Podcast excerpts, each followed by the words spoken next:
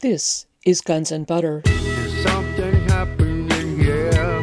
Yeah, yeah. What it is ain't exactly clear. There's a man with a gun over there. Uh, most people think of the economy as being producing uh, goods and services and paying labor to buy uh, uh, what it produces. Uh, but uh, a, a growing part of the economy in every country has been the finance, insurance, and real estate sector, the asset and debt uh, structure. And uh, more and more money is sucked out of the production and consumption economy uh, to pay uh, the fire sector, and uh, that's what shrinks markets and causes uh, debt deflation. Uh, if you pay the banks, you have less to spend on goods and services. I'm Bonnie Faulkner. Today on Guns and Butter, Dr. Michael Hudson. Today's show The Slow Crash. Dr. Hudson is a financial economist and historian. He is president of the Institute for the Study of Long Term Economic Trend, a Wall Street financial analyst, and distinguished research professor of economics at the University of Missouri Kansas City. His 1972 book, Super Imperialism The Economic Strategy of American Empire, is a critique of how the United States exploited foreign economies through the IMF and World Bank. His latest book is Killing the Host How Financial Parasites and Debt Destroy the Global Economy. Due out soon, J is for Junk Economics. Today we discuss in detail the concept of debt deflation, housing, student loan, and automobile debt, the oil market, the stock market, negative interest rates, currencies, and the shrinking of the real economy.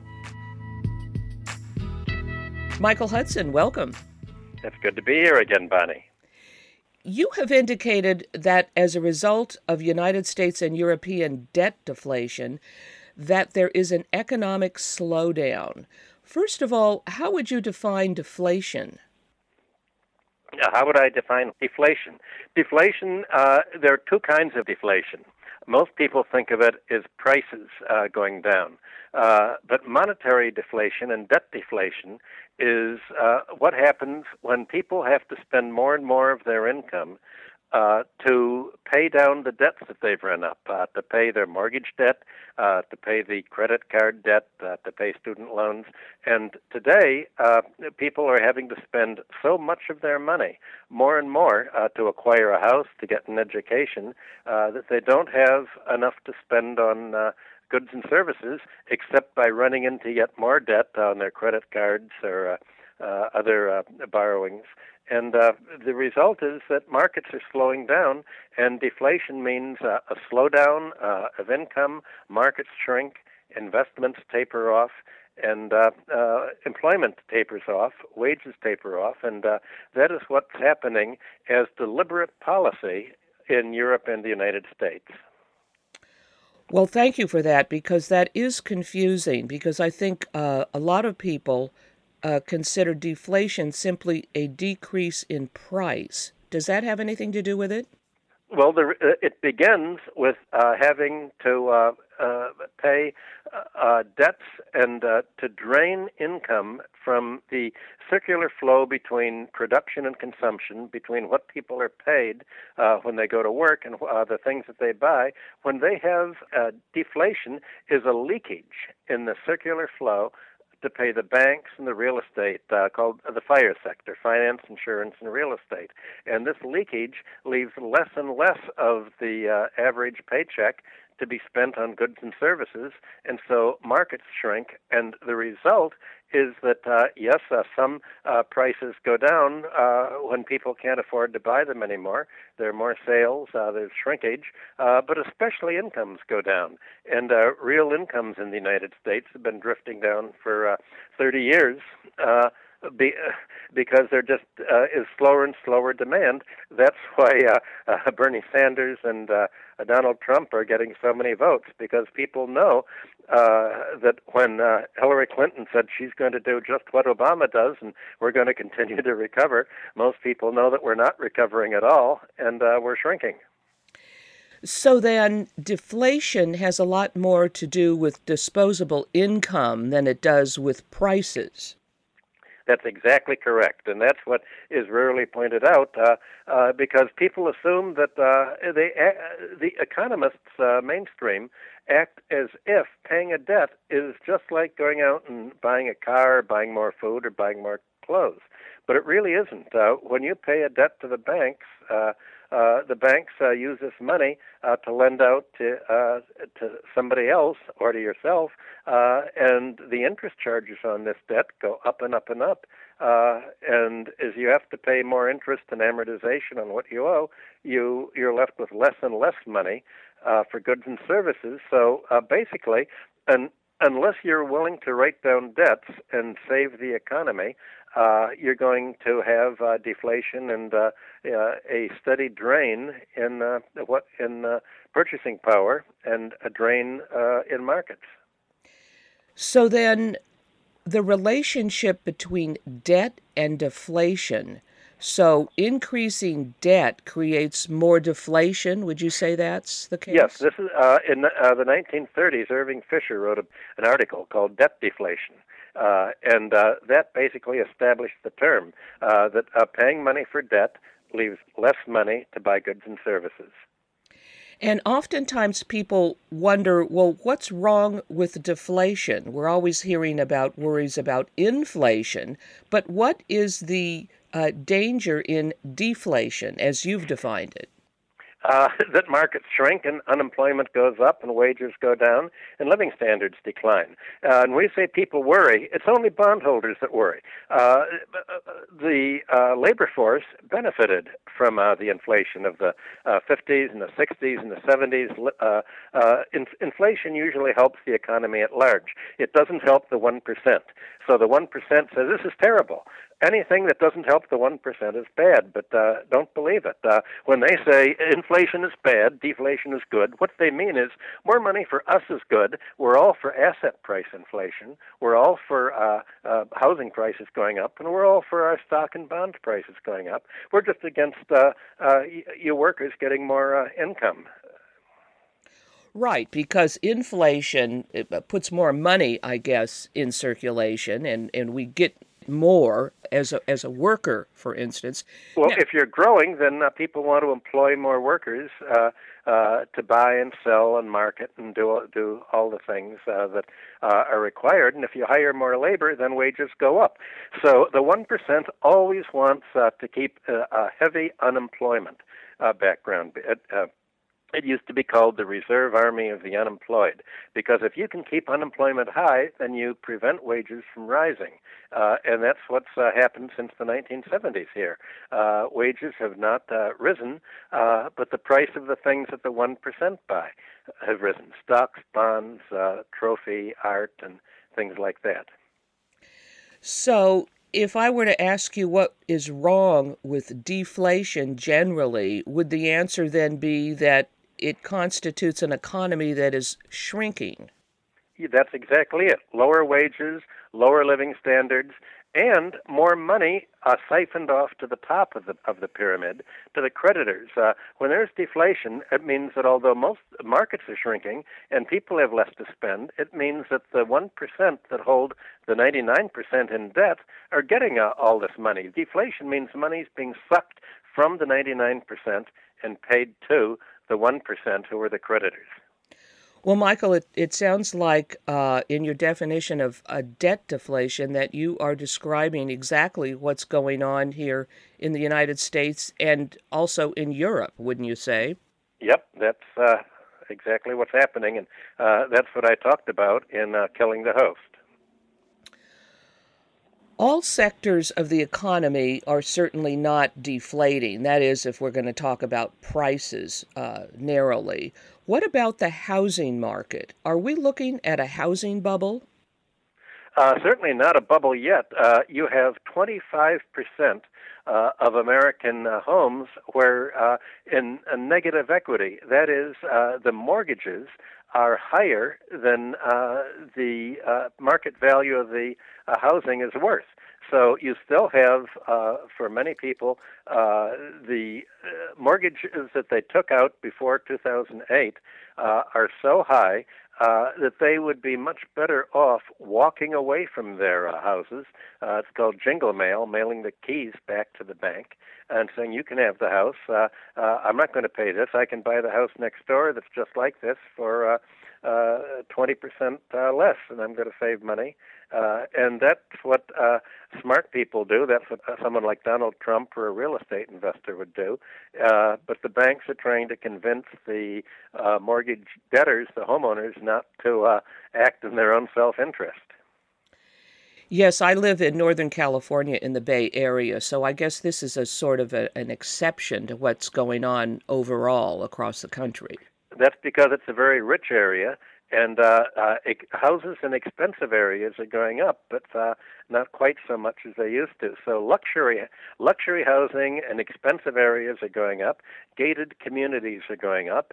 Uh, it's good news for burglar alarm uh, uh, manufacturers because crime is going up in, in uh, other areas. But for uh, uh, sort of blue collar uh, income neighborhoods and even uh, middle class neighborhoods, uh, there has not been much of a recovery.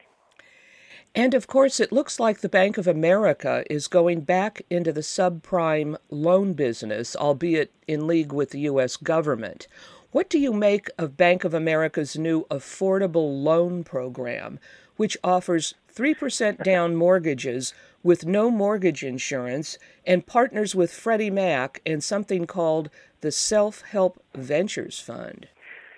This reflects the degree to which the banks have been able to capture uh, the housing, uh, Federal Housing Authority, and uh, Freddie Mac, and uh, the government to uh, try to reinflate uh, the real estate bubble. Uh, the myth that they're promoting is that if the housing prices go up, then Americans will be richer, meaning that they'll have enough, uh, somebody will have enough money uh, to buy uh, the houses from mortgage defaulters and uh, pay the banks the mortgage.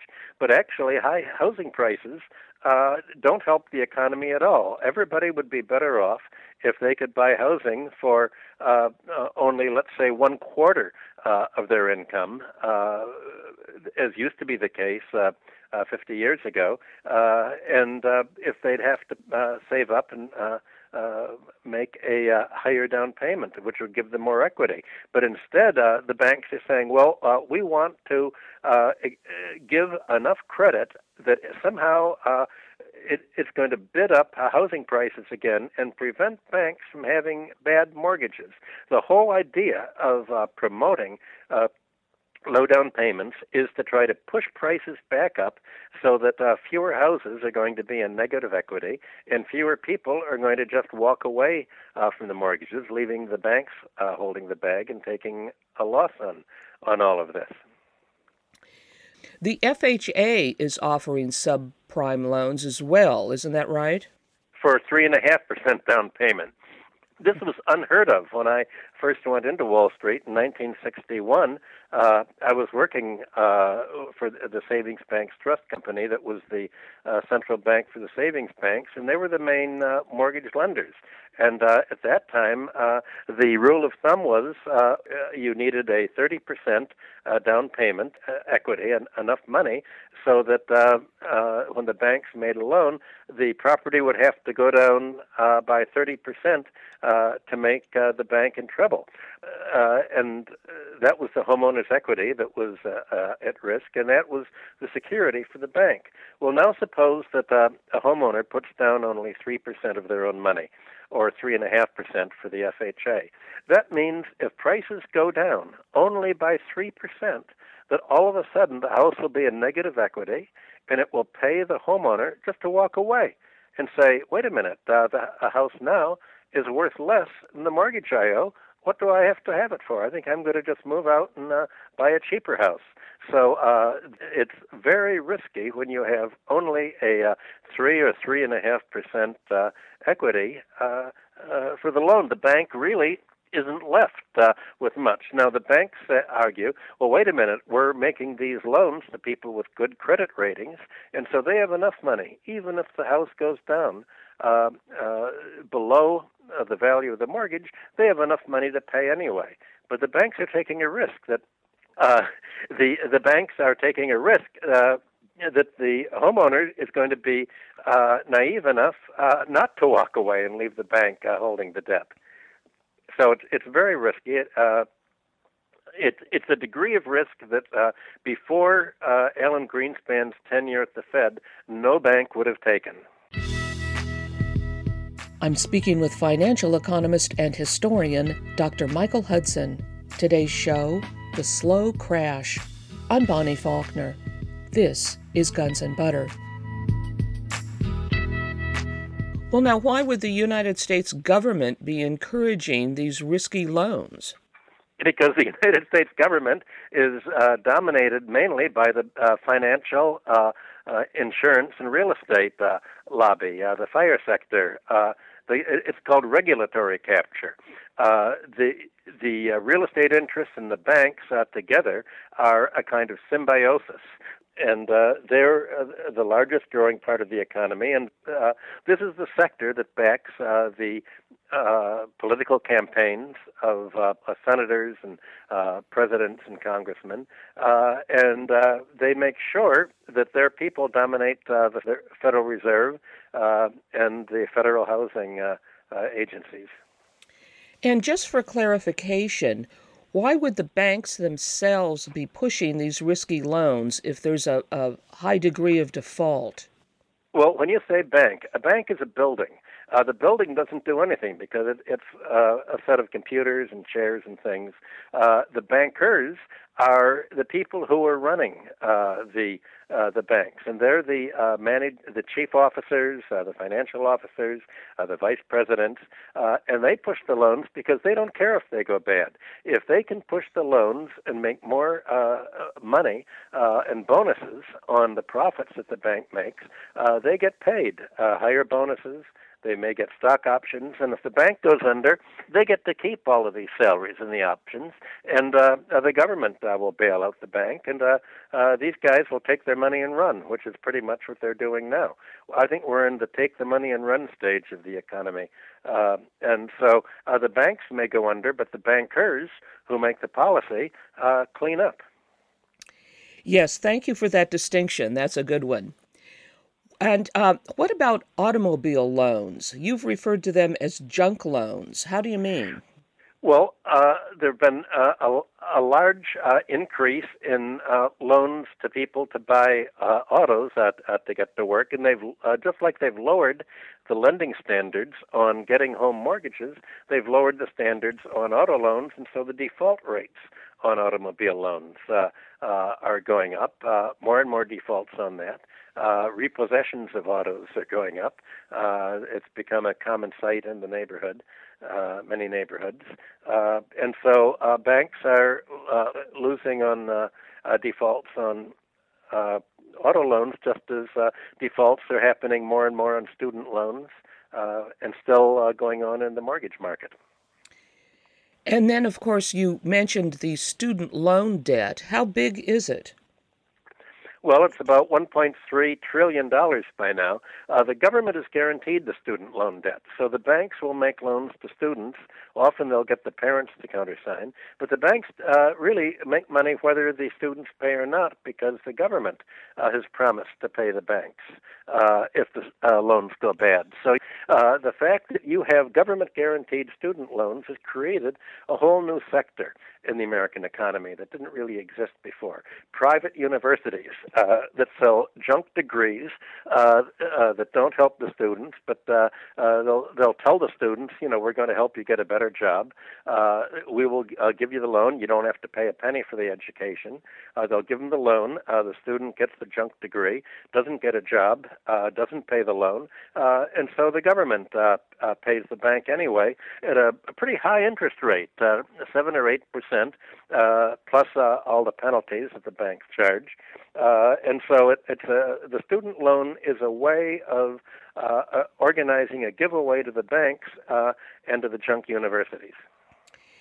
Is it true that one cannot declare bankruptcy on student debt and that the default? That's, that's right. See, someone in Congress said, well, wait a minute, we want to make sure the government can collect uh, and the taxpayer doesn't lose on this. So uh, uh, these loans are not subject to uh, being written down by a bankruptcy. Uh, normally, uh, somebody goes bankrupt, you wipe out the debt, and you get a fresh start. Uh, but that's not permitted now with student loans. So the effect is that it's uh, impoverishing uh, uh, many graduates who uh, graduate with very high uh, uh, prices. Uh, you know, just like a house is worth whatever a bank is going to lend uh, against it, an education is worth whatever uh, the bank is going to lend the student to pay the university. So the availability of government guaranteed student loans has uh, vastly inflated the cost of education, just like it's inflated the cost of housing. Uh, but in housing, whereas you have jingle mail and you can walk away and leave the bank holding the bag, uh, in the case of student loans, it follows you uh, through life and uh, uh, the banks or government will turn it over to uh, collection agencies that are not very nice uh, people and can do all sorts of uh, uh, harassing things and move against you, and it's becoming a nightmare. Well, I also have read that with regard to student loans that they can attach your salary, they can even attach your social security check. Even the social security, that's correct and that's in the case of mainly of parents who have uh, countersigned for loans for their children, and uh, their social security can be uh, sequestered uh, and attached by uh, uh, collection agencies that are uh, trying to get uh, these awful loans. So what this has done is uh, create a, uh, most of the defaults are on junk education, the private education system. Education is something that should not not be uh, organized on a for-profit basis because if it's uh, for-profit basis, uh, its purpose is not to provide an education, not to teach students how to get more work, but how to get a free giveaway from the government on making junk loans that are defaulted on uh, and just sort of uh, wrecking uh, the futures of uh, the graduates that uh, fall for uh, uh, the false promises that are being made. Now, the default rate on these student loans is pretty high, isn't it? Yes, uh, high and rising. And then there's also, I noticed, something called a workout, where they adjust your payment length and other factors to keep you from defaulting they uh, it, they try to prevent defaults because uh, if banks show higher default rates, uh, uh, this gets the regulators to say that well, you're going to need higher reserves, uh, capital reserves uh, against these default rates. So uh, they say, well, we'll stretch out the loan, uh, we'll give you more years to pay, we'll slow it down. Uh, but the workout really just increases the overall ultimate uh, amount of debt service that has to be paid, and it's uh, living in the short term. And that's part of the problem with the financial sector. Uh, banks in the financial sector live in the short run, not the long run, and the government is supposed to, in principle, uh, make regulations that help the economy over time. But once it's taken over by the financial sector, the government lives in the short run too, and the economy shrinks. There's a technology boom in the San Francisco Bay Area. Do you think that this tech boom could be in a bubble? Uh, it's only in a bubble if uh, the prices of technology uh, firms are going up uh, in the stock market. And right now, uh, the stock market is funded on credit, uh, just as the housing market and the student loan market. So, uh, one of the reasons the Federal Reserve is keeping the interest rates low uh, with the quantitative easing uh, and the low interest rates is to uh, keep sending uh, the flow of credit into the stock market. Uh, the other thing keeping the stock market up, uh, both for technology stocks and others, are these companies are using uh, a lot of their income for stock buybacks, not uh, new investment, and they're trying to pay out uh, in dividends. Uh, so, t- to the extent that companies uh, use financial engineering rather than industrial engineering to uh, increase the price of their stock, uh, you're going to have uh, a bubble. But it's not uh, considered a bubble because the government is uh, uh, behind it and it hasn't broken yet. A bubble is only called after it splits, after the insiders get out, leaving the pension funds and the small investors and Canadians and other sort of naive investors holding the bag. Well, now, in terms of keeping the stock market up, I thought that the Fed had ended QE. Uh, QE is still going on if uh, you have an objective of holding interest rates uh, low at uh, one tenth of a percent. Uh, and the Federal Reserve continues uh, to make sure that interest rates are low. So it's all part of the process of uh, zero interest rates. Or now they're talking about even negative interest rates uh, to make sure that uh, to guarantee Wall Street gains. Well, that was going to be my next question as to what your opinion is of these negative uh, interest rates. That is, there's a lot of talk of, uh, you know, if you have a bank account, you have to pay the bank rather than vice versa.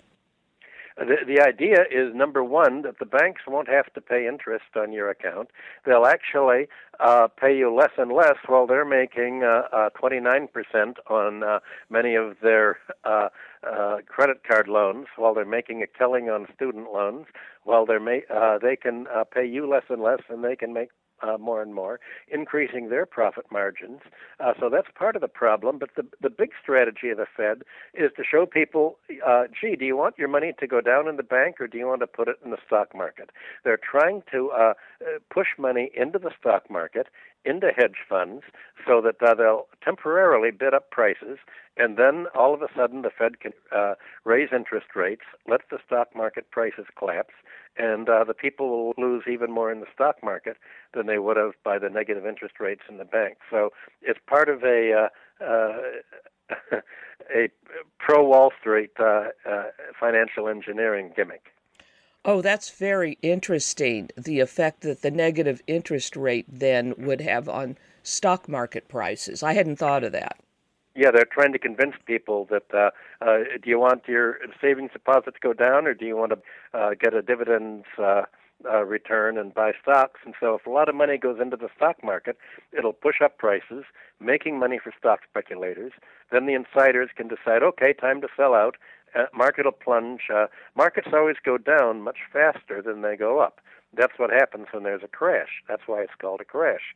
Uh, and uh, uh, the people who have put their money into the stock, so all of a sudden find that the stock prices have, are no longer being supported by uh, uh, the debt uh, uh, leveraging that's been holding them up. I'm speaking with financial economist and historian Dr. Michael Hudson. Today's show The Slow Crash. I'm Bonnie Faulkner. This is Guns and Butter.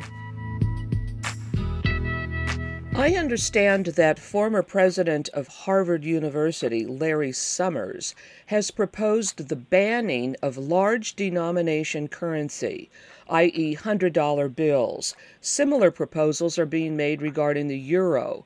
What do you make of this? I think uh, something like three quarters of American currency is held abroad uh, by uh, uh by drug dealers, by tax evaders, uh, uh, Russians, uh, Chinese, uh, other people think that uh, well they want to protect themselves uh, against uh, uh, their own currency going down, uh, and when you have 75 percent of uh, the currency and even more of the hundred dollar bills being held abroad, you think, wait a minute, do these people uh, uh, are these people that we really want to pay?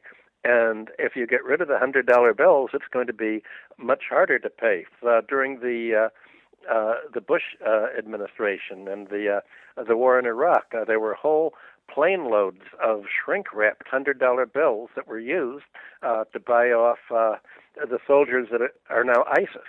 Uh, they bought off the uh, uh, the Sunni uh, uh, army. They bought off the corrupt uh, uh, gangs, uh, and essentially ISIS has been fueled by uh, these uh, shrink-wrapped uh, uh, billions of uh, hundred-dollar bills uh, that the U.S. Uh, used to make sure that uh, uh, to pay them to fight uh, the people that we want to fight, uh, people who want to control their own currency, or people who want to be independent, such as Syria uh, uh, or Russia or other countries. So this basically is an attempt to uh, uh, to hurt uh, drug dealers and uh, uh, people who uh, America doesn't like. Well, actually, I was thinking that banning these uh, larger denomination bills, well, it would take a lot of currency out of circulation, for one thing, It seems to me that it would hurt. This is not currency that circulates. These hundred dollar bills don't circulate. It's like uh, you know the old joke of wine. Uh, it's either for drinking or it's for uh, trading. So uh, you know wine prices will go up, and uh, you know once in a while somebody will buy a fifty year old bottle of wine and say, "Wait a minute, this has gone bad." And uh, the answer is, well, that wine isn't for drinking, that's for trading. These $100 bills aren't to circulate. They're not to uh, spend on goods and services. They're, they're a store of value, they're a, they're a form of saving. Well, you know, Michael, when I am in line at, say, Costco uh, here in California, it's a it's a big major store. I see people at the checkout counter pull out rolls of hundred dollar bills to pay their their food bill with. Um, it seems to me that $100 bills, well, now that prices of food basically is so high, people actually use these bills. That's correct, but they, the people who use these bills, that's only about uh, 10 or 15 percent of all the $100 bills that are in circulation, and the vast majority of $100 bills are abroad, not in the United States. So, yes, of course there's a use uh, here, but nowhere near as much as uh, there's a use for $100 bills abroad. Uh, by contrast, in China, the uh, largest denomination bill they have is a 100 yen, uh, and that's maybe $7. So uh, here you have a whole economy working uh, with only a, a $7 note as its largest denomination. Uh, the euro wants to get rid of the 500 uh, uh, euro bill, uh, just as the United States years ago got rid of the thousand dollar bill because only the criminals use thousand dollar bills. Well, don't you also think though that getting rid of hundred dollar bills is going to hurt the uh, the little guy, maybe the guy that's uh, working for uh, uh for cash under the table, maybe they're skirting taxes, but wouldn't banning hundred dollar bills also hurt the the you know the people that are on the edge to begin with? It's not that hard to have two fifties instead of a hundred. Uh, it, it it really isn't that hard to use smaller denominations, and that's why I mentioned China. The price of oil is very low by historical standards. There are even reports of a gasoline glut in addition to an oil glut. Is the low oil price due to speculation or oversupply? Uh, high prices can be uh, the result of speculation, uh, and maybe plunging prices can be uh, can be attributed to the end of speculation, but low prices aren't caused by speculation. That's oversupply, mainly by Saudi Arabia, uh, that's intended uh, to flood the market with low-priced oil uh, to, to uh, discourage uh, rival oil producers, whether it's Russian oil or American fracking. Now, what does the price of oil have to do with debt deflation? Is there a relationship there? No, it's different. Debt deflation is when there's less uh, money that people have to spend on goods and services, and oil going down is a function of the supply and demand uh, of oil in the market. It's a separate phenomenon. So, so the oil glut is real. That there's too much oil. Yes. I see. Okay. Yes, it's real. And then, of course, uh, perhaps the lower oil prices, and you mentioned Saudi Arabia flooding the market with oil, that this could also constitute, do you think, a financial war against Russia and Venezuela? I guess you've Im- implied that. Uh, that's why the United States uh, wasn't unhappy uh, to see this. So, yes, it's a kind of financial war as a byproduct uh, of all of this. Uh, uh, uh, recently, there have been a lot of uh, talks between Russia and Saudi Arabia to try to resolve uh, this in one way or another. What about fracking and tar sands and new technology in general? What effect does new technology have on the oil price? Uh, it increased uh, fracking, uh, and therefore it increased the supply uh, of oil and gas. So uh, it just contributed to part of the oversupply. But because it was very high priced uh, uh, oil and gas, uh, it has not really uh, been responsible for uh, the flooding of the markets uh, at below the cost of production. In other words, oil now, as a result of the Saudi uh, production, is priced so low that not only are uh, there not going to be new fracking uh, investments made, but a lot of the existing companies that have gone into fracking, very heavily debt leveraged, are beginning to default on their loans. Uh, and the next wave of default uh, the banks are talking about uh, is probably going to be in the fracking industry when uh, the costs of production are so much more than they can end up getting for the oil that they just stop producing and stop paying their loans. Well, with the price of oil lower than the cost of production, is this a dangerous situation for the economy in general or not? Not for the economy in general, no, only for the frackers. Uh, I mean, I think the less fracking there is, the better it is for the economy and society. Uh, uh you have a choice. Either you can have more oil or more clean water, uh, and fracking is not good for the water supply. So uh, th- uh, nothing could be uh, better for the economy than to get rid of uh, uh, fracking and to uh, to uh, discourage that. So uh, what's bad for the frackers usually is good for the economy. I had asked you about reinflating commodity prices, and you said that it's hard to inflate commodity prices without massive hoarding. How do you mean? Well, in the case of uh, the oil spike a few years ago, uh, there have been a number of studies that showed that almost all of the uh, demand for oil that suddenly pushed it up uh, was uh, the speculative demand. People began to uh, speculate not only in stocks and bonds and uh, real estate, but also in commodities. And uh, people were there. The market had gone up for old tankers that were used simply to store oil in.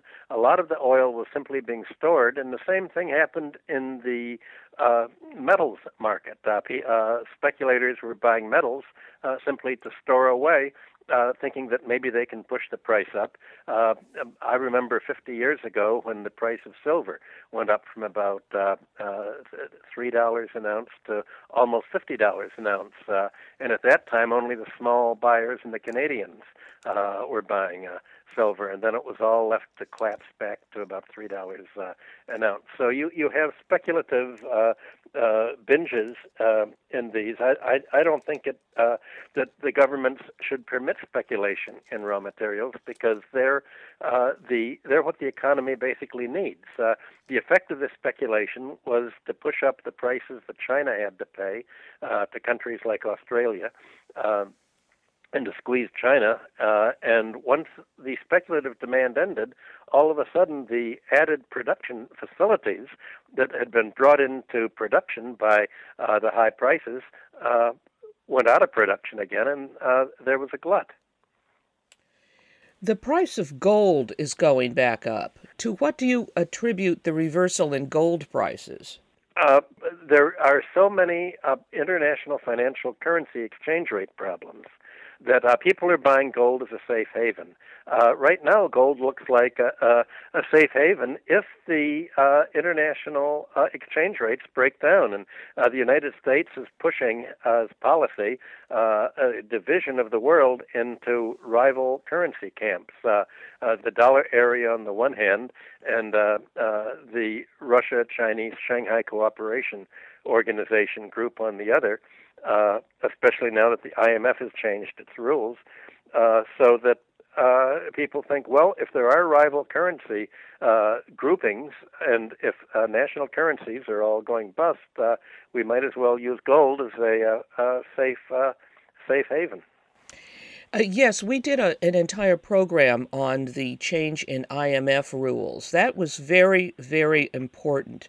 So, in in terms of these uh, rival uh, currency camps, I guess you see the the international financial system breaking down. What do you think the timeline is going to be on this? It's already starting, right? Yeah, probably later this afternoon. I mean, it's, it's ongoing. You're seeing. Uh, I mean, look at Ukraine. Uh, it, it's uh, the the hryvnia. Its currency is plunging uh, steadily. Uh, the euro is uh, really an, a problem. Greece uh, uh, uh is, is, problematic as to whether it can uh, pay the debts. The IMF is threatening not to be part of the troika with the uh, European Central Bank and the European Union. Uh, and making more loans uh, to enable Greece to pay the bondholders and uh, the banks. So uh, the euro's in trouble. Britain uh, is having a uh, referendum as to whether to withdraw from the European community that looks more and more like it may do so. So the whole world politics is in turmoil. Not to mention the Mid East, uh, where the U.S. is, uh, you know, mounted uh, from uh, Libya to Iraq to Syria. You know, the whole uh, ISIS uh, phenomenon, uh, uh, attacking governments that uh, uh, want a pipeline that goes through their country instead of where the U.S. wants it to go. I'm speaking with financial economist and historian Dr. Michael Hudson. Today's show The Slow Crash. I'm Bonnie Faulkner. This is Guns and Butter. Do you think that the United States is conducting a financial war against Europe? Uh, that's a byproduct. Uh, the financial war is aimed, main, uh, first of all, at China, secondly, at Russia, uh, but Europe is uh, the uh, the collateral damage in this. Uh, because the natural geopolitical arrangement is for Europe uh, to be part of Eurasia, to, uh, uh especially for Germany uh, to develop trade and investment relationships with Russia. Uh, but the U.S. opposition to Russia and China has entailed sanctions against Russia, and Russia in turn has made counter sanctions against Europe. So Europe is essentially sacrificing its opportunities for trade and investment in order to uh, remain part of NATO, uh, and is also agreeing to bomb uh, Syria and the Near East, creating a wave of refugees that now it doesn't know what to do with. And it's amazing that Europe says, What are we going to do with these refugees? And it's as if it doesn't realize that by being part of NATO and bombing these countries, so uh, giving them the choice do you want to live by uh, fleeing or do you want to stay and get bombed? Uh, that uh, Europe is creating the flight of refugees that's uh, tearing it apart politically and leading the uh, right wing nationalist parties uh, to uh, gain power that want to withdraw from the Eurozone. So uh, Europe is acting in a very self-destructive manner, uh, but it's doing so because it it's trying to be loyal to the United States, and most of the European leaders look at themselves as uh, having to follow the United States because otherwise, if the U.S. opposes them, there will be a regime change. Yes, it seems as though it's more important to the United States to conduct this uh, financial war against uh, Russia and China than it is. It's, it's as if the United States is willing to sacrifice Germany and the rest of Europe over it. Well, I don't know. When you say the United States, uh, we're talking about really uh, the neocons and a particular group within the U.S. government.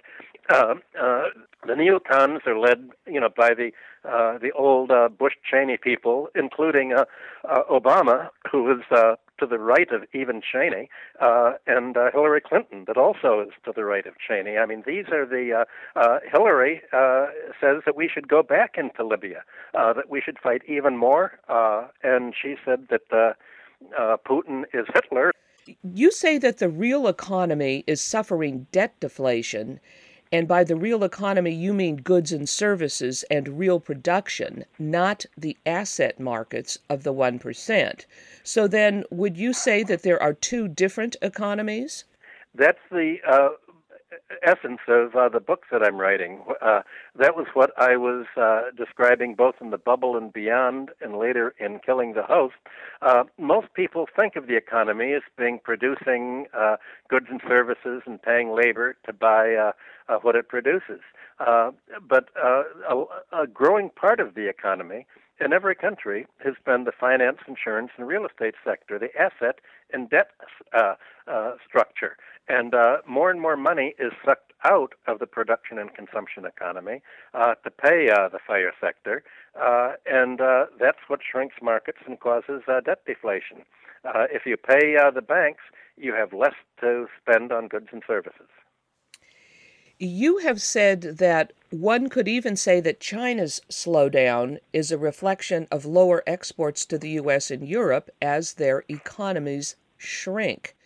In what ways would you say that our economy is shrinking? How would you describe it? Well, uh, certainly in the sense of uh, employment. uh, of wage levels, of overall wage payments. If you look at uh, uh, uh payments uh, to labor is a proportion of uh, national income or gross domestic product, you find profits going way up. investment and savings going up. You have all of the growth in the last 10 years is, uh, of the economy, uh, the rise in uh, national income has gone to the 1%, not to the 99%. So when I'm, I say the economy shrinking, it's the economy of the 99%, the people who have to work for a living and depend on uh, earning money uh, for what they can spend. And uh, the 1% uh, makes its money basically by lending out uh, their money to the 99% and charging interest and uh, uh, and on speculating. So the stock market's gone way up, uh, the bond market's gone way up, and uh, the one percent are uh, earning more money than ever before, but the 99% are not. Uh, they're having to pay uh, the 1%. So you want to the, you want to look at uh, there being uh, the two economies, not only of the 1% but the 99%, but the economy of production and consumption, you know, how, uh, the uh, the volume of markets of consumer spending on the one hand, and uh, the payments uh, to finance, insurance, and real estate on the other. And that includes health care for insurance and uh, the FICA wage withholding, uh, essentially to produce more of a, a budget surplus, enabling the government to cut taxes on the higher income brackets. They're they're cutting back uh, uh, pensions. Uh, one of the big problems in America, shrinkage, is that the pensions can't be paid, and so there are going to be a lot of defaults on pensions here, just like uh, uh, Europeans are uh, insisting in rolling back pensions, and, and Argentina. So uh, you can look at uh, Greece and Argentina as uh, the future of America. Do you think that there is another 2008 crash in the making? And if so, yes. And if so, will this one look a lot different or will it be very similar? It has to be very similar. Uh, yes, uh, you uh, the problems of 2008 were never cured. Uh, the Federal Reserve's uh, solution to the uh, crisis was to lend the economy enough money to borrow its way out of debt. And it thought, well, if we can lend homeowners enough money to buy houses from people who are defaulting, uh, then uh, somehow the bank balance sheets are going to be okay. Uh, but the volume of debt was never written down. And uh, mathematically, uh, debts grow by the mathematics of compound interest. Uh, all the interest is simply recycled into new loans, and uh, it grows exponentially uh, faster than the economy at large can afford to pay. you're having this in Europe, causing instability with Greece, Spain, Portugal, even Italy now, uh, and you're having it here. And so uh, you're also having uh, shrinking markets in Argentina uh, that has just uh, voted in a right wing government uh, and uh, cut back spending. So you're having government spending on the economy being cut almost everywhere. And that means that the only source of spending for growth has to come from borrowing from the banking system. So then, if there is another uh, 2008 crash in the making, you think it will look similar to what then happened? Uh, yes, that that's time? that's how it happens. It'll be uh, yet more real estate going down, uh, more bankruptcies, uh, more government giveaways. Now, I remember at that time in 2008, um, the uh, the the money market froze up. I remember this it was uh, really alarming. well, this is why there's been so much uh, uh, money going into uh, Treasury uh, securities. Uh, right now, you can buy Treasury securities, and th- after you pay the management fees, whether it's the Vanguard or someone else, you get a fraction of 1%, maybe a fraction of 0.1% uh, is interest. And people are putting their money into treasuries because they worry that uh, the risk uh, of putting their money into uh, into bond market, stock market, or even the money markets is very high. So uh, Vanguard, for instance, for its uh, which is one of the largest money management uh, and best uh, for the people, if you have a retirement account, Vanguard is no longer accepting Treasury uh, bond accounts. It's uh, overall money market because so much money is going in wanting to play it safe uh, that there aren't enough uh, treasury bonds uh, to absorb all of this uh, flight to safety. Wow. Uh, so then, would you say? Would you say then it's only a question of time before we hit another uh, financial panic? Yes, what do you make of this Panama offshore banking haven that has hit the news? I haven't followed it that closely uh, because I've been uh, working on uh, completing by the end of the month a new book that I'm coming out with. J is for Junk Economics. Uh, so I really haven't followed it. It's uh, uh, apparently uh, the Atlantic Council and uh, the U.S. government has wanted to uh, uh, expose uh, certain politicians that are not on its favorite list, and so it's part of a, a, a political a political stunt. I, I, I haven't looked at the actual details. I noticed that on the uh, newsprint they keep talking about uh, Vladimir Putin, although he hasn't been tied at all uh, directly to this. So uh, it, it, there's so much propaganda in the way that the popular press has been uh, treating this that uh, it's hard for me to make head or tail of it. Well, that's right. Uh, the propaganda in the mainstream news is actually quite important because, in order to try and figure out anything, you have to try and decide what's real and what isn't, and so much of it isn't real. That's right. I, I guess the main thing that came out of the Panama was uh, that uh, Ukrainian uh, President Poroshenko had been uh, had promised to uh, divest of his uh, chocolate company, and instead he simply moved it into an offshore account. And even on the very day that he was uh, um, uh, increasing the attacks on the eastern Donbass region of Ukraine, uh, the export sector. He was uh, signing uh, documents to uh, uh, conceal his own money offshore. So the the expose of the Panama money laundering has hit some of the dictators that America is protecting and promoting. Would you like to describe your new book, Michael? Well, it's basically a, uh, set of uh, definitions uh, on uh, junk economics and uh, showing that uh, what people usually receive in the mainstream is what George Orwell would call doublethink. it's a kind of euphemism. they call when people are running up more and more debt for housing, they call that real wealth.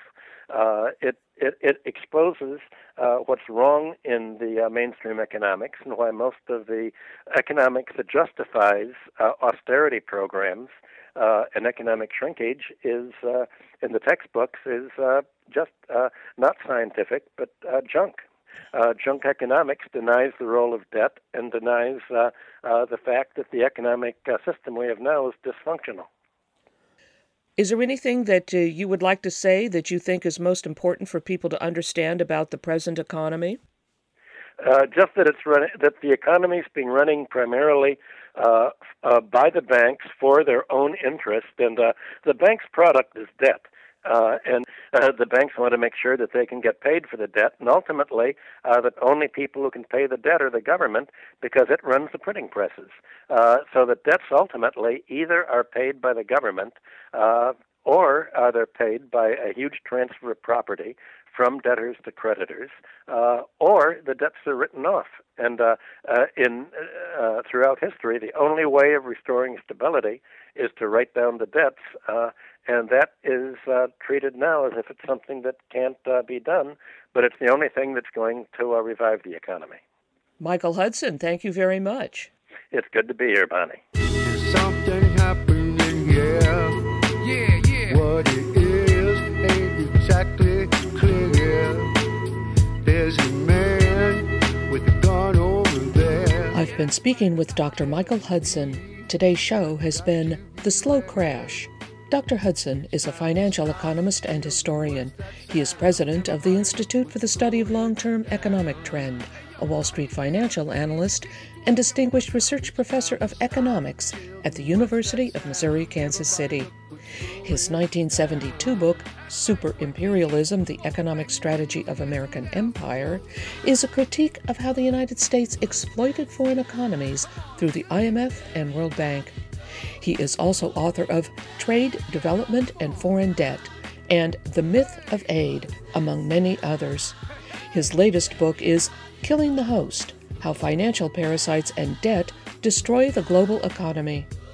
Due out soon, J is for Junk Economics. Dr. Hudson acts as an economic advisor to governments worldwide, including Iceland, Latvia, and China, on finance and tax law.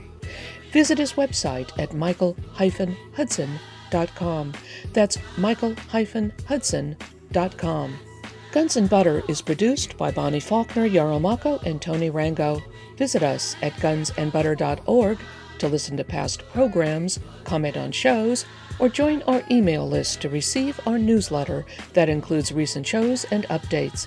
Email us at faulkner at gunsandbutter.org. Follow us on Twitter at G&B Radio. Hey yo, these are some serious times that we living in, G. And a new world order is about to begin. You know what I'm saying? Now the question is, are you ready for the real revolution, which is the evolution of the mind? If you seek, then you shall find that we all come from the divine.